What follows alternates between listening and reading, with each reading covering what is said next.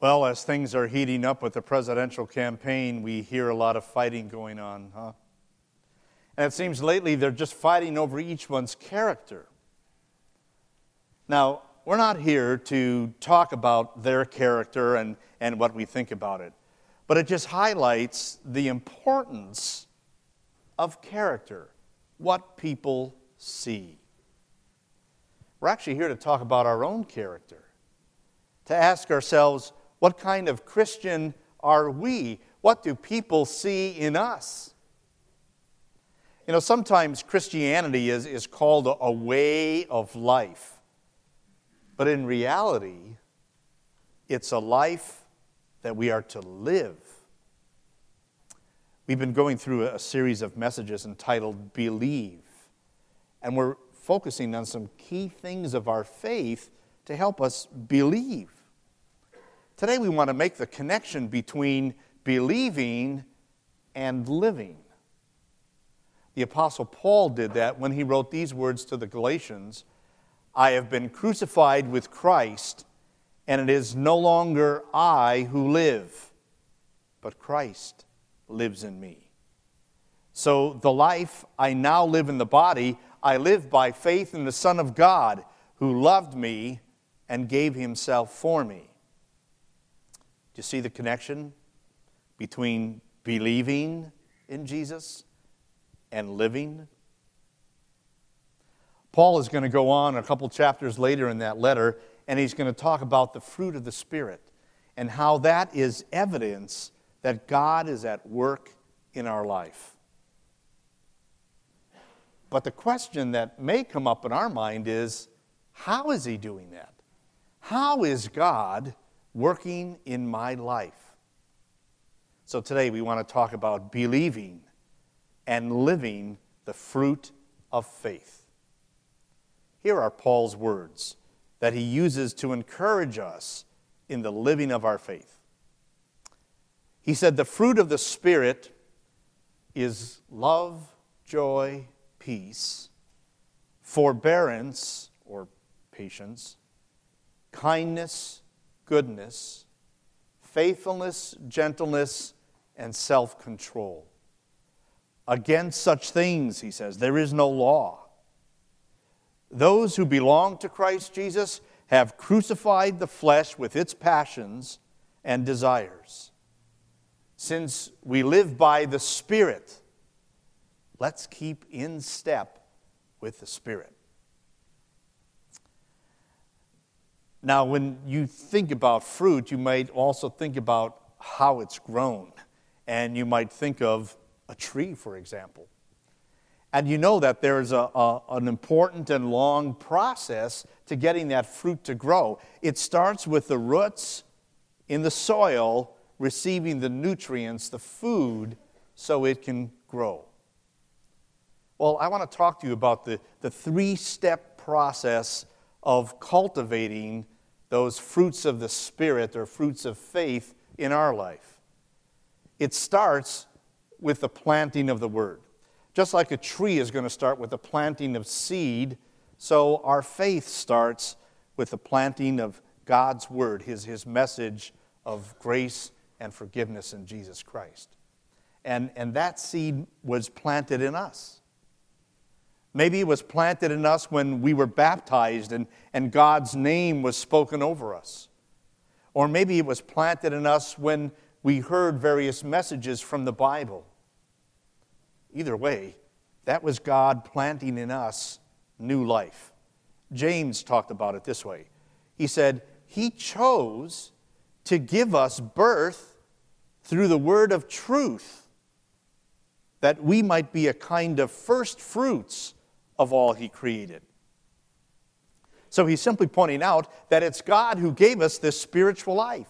He gave us birth when he put that word of his grace into our hearts. The result then would be that we would be first fruits of all he created, that we would be evidence of God's grace in the lives of people. Now, after a seed is planted, it has to be nurtured. And that plant, as it grows, has to be nurtured. There has to be watering, there has to be good soil and nutrients yet. There's got to be some sunshine that comes. So it doesn't just grow by itself. And that's true for our faith too. It doesn't just grow by itself. In fact, there's nothing we do, it's the Spirit who provides that growth because inside of us, there is nothing. There is only unbelief and, and wickedness. The Apostle Paul, when he goes on to talk about how this faith is grown, points out what is in our nature as human beings. He says, So I say to you, walk by the Spirit so that you will not gratify the desires of the flesh. For the flesh desires what is contrary to the Spirit, and the Spirit what is contrary to the flesh. They're in conflict with each other. And you and I live that out probably every day, right? We feel that conflict between the Spirit working in us and our flesh working. He says, so that you are not to do whatever you want. But if you're led by the Spirit, you're not under the law. Now, he said, the acts of the flesh are obvious sexual immorality, impurity, and debauchery, which means like a, a wild party life, idolatry and witchcraft, hatred, discord, jealousy, fits of rage, selfish ambition, dissensions, factions, and envy, drunkenness and orgies and the like. I warn you, as I did before, that those who live like this will not inherit the kingdom of God. So there's nothing inside of us that can prove to God or that can help God bring about this new life or nurture it. But look at the very next word that Paul has there. But. And with that, he is telling us here's how new life is brought about. He says, But the fruit of the Spirit is. And with that, he's telling us that it's God's Spirit now that nurtures faith in us and brings about the fruit, the blessing, the evidence of God's grace in our lives. And now, this is where you and I go to work. Up to this point, it all has been God's working. And God will continue to work in us these fruits. But now we are to cooperate with the Spirit. We are to help in the harvesting of the fruit. Now, for me at this time of the year, I'm always reminded about some of the harvesting I had to do as a kid.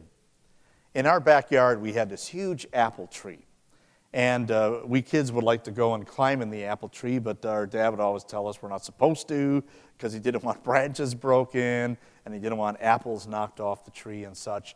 But when it came to harvest time, he was very eager to have us climb up in the tree because we had to do all the picking of the apples. And who better could get up in all of those little spots than little kids? But it was a special process that we had to use. Uh, we had these backpacks on, except they weren't on our back, they were in our front. And we would have to climb up the tree and pick off the apples and then put them in the backpack or the front pack. Um, but he would tell us, don't just drop them in there because he didn't want us to bruise them we had to take care in how we picked them. And then when we brought them down, we weren't simply to empty them out on the table or into the bushel basket. We had to set out each one individually so, again, they wouldn't get bruised. And then my mother would go through and sort them all the good ones over here that could be eaten, all the ones that maybe were a little bruised or a little wormy or whatever uh, that could then be used for canning or baking, and then those that were just plain old bad and would be thrown away. After they were all sorted like that, they would then be used for eating or baking and even giving away, as we would have a lot of them and would give some out to the neighbors. Well, that whole process of harvesting is exactly what God wants to do, us to do, with the fruits that His Spirit produces in us. And we'll talk about that in a few minutes. He wants us to identify them, to use them, and to share them the Apostle Paul wrote, Those who belong to Christ Jesus have crucified the flesh with its passions and desires. So, since we live by the Spirit, let's keep in step with the Spirit. Let's cooperate with what the Spirit is producing in our lives. That's also why the Apostle Paul wrote, Be filled with the Spirit, because He's the one who's going to produce this harvest in you. Along with that production of fruit, He also gives this promise. Now, He who supplies seed to the sower and bread for the food will also supply and increase your store of seed and will enlarge the harvest of your righteousness. So, in other words, he's simply telling us that we will be blessed through this harvest of the fruits of faith. So, that cultivating process is important, recognizing the planting of the word, the nurturing by the Spirit, and the harvesting of the fruit. So, let's stop for a, a couple minutes here and let's just check what that cultivating is like in our own life. And I want to give you three simple words to remember as an evaluation tool here needing, seeding, and weeding. Let's first identify the need that we have for that process. We need the Word. We need God to work in our life. The Apostle Paul said, or uh, James rather, said, Therefore, get rid of all the moral filth and evil that is so prevalent, and humbly accept the word planted in you, which can save you. That's the need. The need for us to have God's grace, His forgiveness, and His Spirit to work in our life. But there's also that seeding that needs to be done. That is, we need the Word of God. What is the planting of God's Word like in your life? Well, here you are, and it's being planted in you right now. What is it like during the week? Do you read the scriptures? Do you think about them? Do you attend any Bible classes? By the way, we've got a, I mentioned this last week, we've got a new program starting up in January where we're going to be starting a lot of uh, new small group Bible studies at different times during the week to get more of you into studying the Word. So uh, pay attention as you hear those announcements over the next few weeks to sign up for that. But that's the opportunity to get connected to God's Word, to have that Word planted in your life. Because some weeding has to go on too. Because sometimes it's not just the good seed of God's word that gets planted in our life, but sometimes the bad seed that's out there also gets planted in our life, and then weeds start to grow. I'm talking about things like pride or self sufficiency. You know, the thoughts that we have sometimes, like, uh, you know what, my life is going pretty good. I really don't need to involve God in it right now. I've got everything handled. Or maybe it's, you know what, I'm not sure that all this God stuff is what I need. I think I need some other things right now. And along with that, maybe there's some other things that get tangled up in our life too. Some weeds that prevent the branches from spreading out and fruit from growing. Maybe there's some sin we get caught up in. Maybe there's some distractions that, that pull us away from producing the fruit. That needs to be weeded out. That needs to be pruned and cut back and cut off. And then finally, that harvesting. How are you harvesting? And to what extent are you harvesting these fruits that I'm going to be talking about? Now, as we do that kind of evaluating or, or checking, we, we might say to ourselves, well, you know, I'm doing pretty good and I'm doing the best I can. That's really, that's all can be expected, the best that I can. Now, God understands that we're not going to be perfect. But yet, God's standard for us is to be perfect. Our best may not be good enough, but good enough is not good enough. It must be the best. But it's not going to be our efforts. We might ask ourselves with our character, with our fruit, is it sun ripened? And that is, is it Jesus who's in our life? Do we see Him as the best? With faith, do we hold on to Him and His character, His righteousness to be ours? That's the fruit that God will see and wants us then to grow in. So let's talk now about the fruits of faith, which Paul listed love, joy, and peace, patience, kindness, goodness, faithfulness, gentleness, and self control. And as, as we look at each of those things, let's look for the need we have for it, the seed that plants it, and the weeds that sometimes grow up that need to be removed. What we're talking about simply is character, our Christian character. And that list of nine characteristics that Paul gives us, we can group them together in, in three clusters. The first one of, of love, joy, and peace is what I would call characteristics that are God related. That is, these are the direct blessings of our relationship with God. The first one is love. Now, in the Greek language, there are three words for love, and the one that's used here is the one that talks about, always talks about God's love, and then the kind of love that He wants us to have in our life. It's the word agape. You maybe have heard that before. It's a selfless, self giving, sacrificial kind of love. We see our need for that. God saw that need too. That's why God loved the world in such a way that he gave up, he sacrificed his son to be our Savior. Jesus demonstrated that own love too when he said, No greater love has anyone than this, than that he lay down his life for his friends. And that's exactly the kind of love Jesus demonstrated for us when he gave up his life for us, when he died on the cross so that you and I would not have punishment from God, but forgiveness and life. It's that kind of love that God now wants us to have in our life. The Apostle John, in, in his first letter, which is preserved in Scripture, talks about that love. He writes, This is how we know what love is. Jesus Christ laid down his life for us. And we ought to lay down our lives for our brothers and sisters.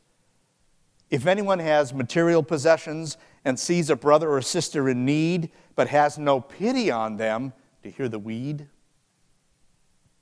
How can the love of God be in that person? Dear children, let us not love with words or speech, but with actions and in truth. And so God is calling us to live out and harvest that fruit of love that He has put in our lives. Now, connected with that is a second fruit, which is joy. This joy is not simply an outer happiness, it's not having a smiley face, it's the inner quality of gladness.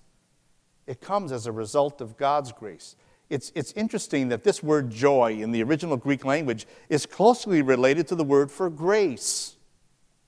So if you have grace, if you understand and have experienced God's grace, then you have this joy, this, this inner gladness. Now, sometimes there are weeds that get in and block that joy, so we think. That is, sometimes there'll be troubles and, and trials in life, and then, you know, we're not happy, and, and that seems to have maybe affect the inner joy that we have. But the Apostle Paul tells us that those troubles and trials in life do not have to block the joy that we have from His grace. Paul knew that. He experienced that very thing. He went through a lot of trials because of his faith. In fact, at one point, he was in jail because of his faith. And when he was in jail, he wrote a letter to the Christians in Philippi, and the whole theme of that letter is joy. Listen to how he encourages us to have joy in the midst of trials. He says, Rejoice in the Lord. You see, there's the seed, the Lord. Rejoice in the Lord always. I'll say it again rejoice. Do not be anxious about anything, but in every situation, by prayer and petition, with thanksgiving, present your requests to God. And the peace of God, which transcends all understanding, will guard your minds and your hearts in Christ Jesus. Now, you see what he did? He connected the next fruit to that joy peace.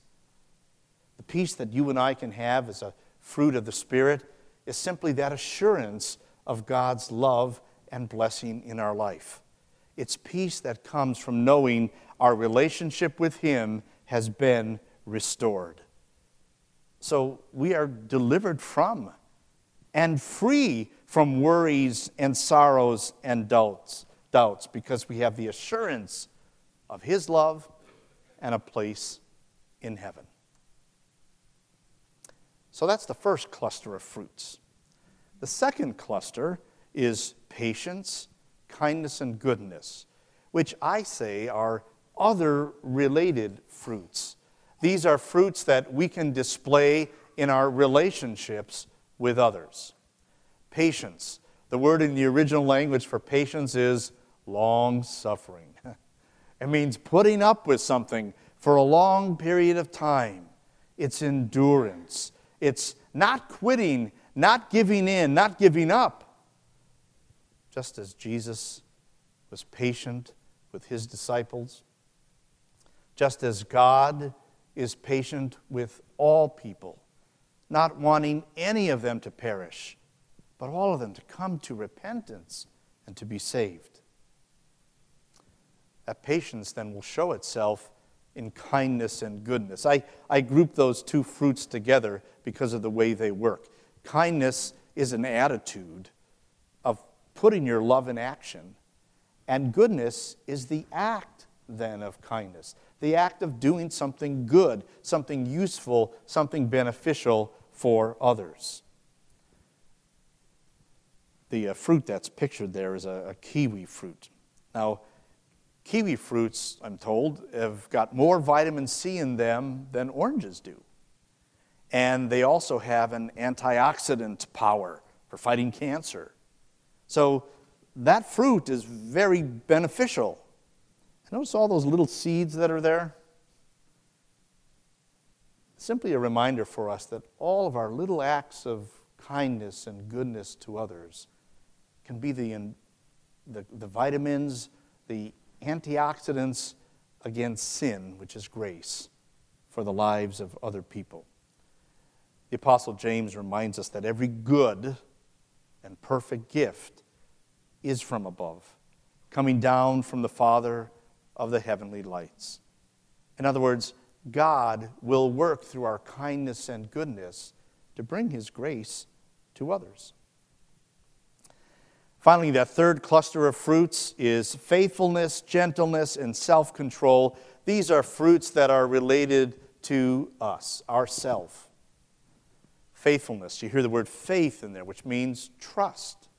Faithfulness is a continued trust. God calls us to be faithful to Him, faithful to His Word, faithful to others, faithful in marriage. We see that faithfulness displayed in Jesus, who remained faithful to his mission despite the suffering he would experience, who remained faithful so that he would go and endure that suffering and then be acknowledged as the Savior of the world. That faithfulness is displayed in God. Despite our unfaithfulness, He is always faithful to us.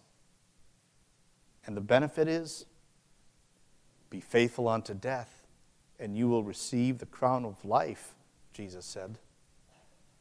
And so we need to remove the, the weeds of unfaithfulness, of distractions and temptations that pull us away from God, so that we may stay focused on Him.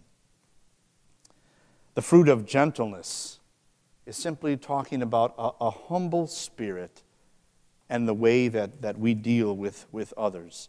Just as Jesus was gentle and humble to come and serve, so it's an attitude inside of us of how we will deal with others. The picture there of a fruit, a, fruit the, uh, is peach. The peach is something that can bruise very easily You have to be gentle with it. And so we are to be gentle in our actions with others. And then the last fruit is that of self control. Control over yourself, your attitudes, your thoughts, your passions, your appetites. It means fighting against temptation, fighting to keep sin out. If you want to have a good picture of self control, look at this. Do you think he was taught some self control? And probably he was taught with the word no over and over again, huh? And that's exactly what the Apostle Paul teaches us that the grace of God instills in us. He said, The grace of God has appeared that offers salvation to all people. It teaches us to say no to ungodliness and worldly passions, and to live self controlled, upright, and godly lives in this present age while we wait for the blessed hope, the appearing of the glory of our great God and Savior, Jesus Christ. On Monday morning, our men's Bible class, and then on Wednesday morning, the women's Bible class are studying the book of Proverbs wise saying for wise living. And here's one that I thought was good about self control. I know you're all looking to picture that food first, aren't you, though, right? Doesn't that look good? But the words of the proverb say, Better a patient person than a warrior, one with self control than one who takes a city. In other words, you will gain more in life. You will be blessed more when you have self control and follow the ways of God. So, those are the fruit of the Spirit that God wants us to have in our life. It's all His way of producing that character of Christ in us. To encourage that in you this morning, after the service, we have a little snack for you a little fruit salad. And as you get some of that fruit, look for the different fruits that are in there and remind yourselves of that fruit that God wants to harvest in your life. You know, sometimes as a church, we focus on the gifts of the Spirit. That is, how God has gifted us with different talents or abilities to do things to serve Him. And that's good. But those gifts can only be effective and used well when we harvest first these fruits of the Spirit. Imagine what your life would be like. Imagine what work would be like. Imagine what school would be like. Imagine what your marriage, your relationship with others would be like if you harvested that fruit. I can tell you what it would be like. You'd be blessed. Amen.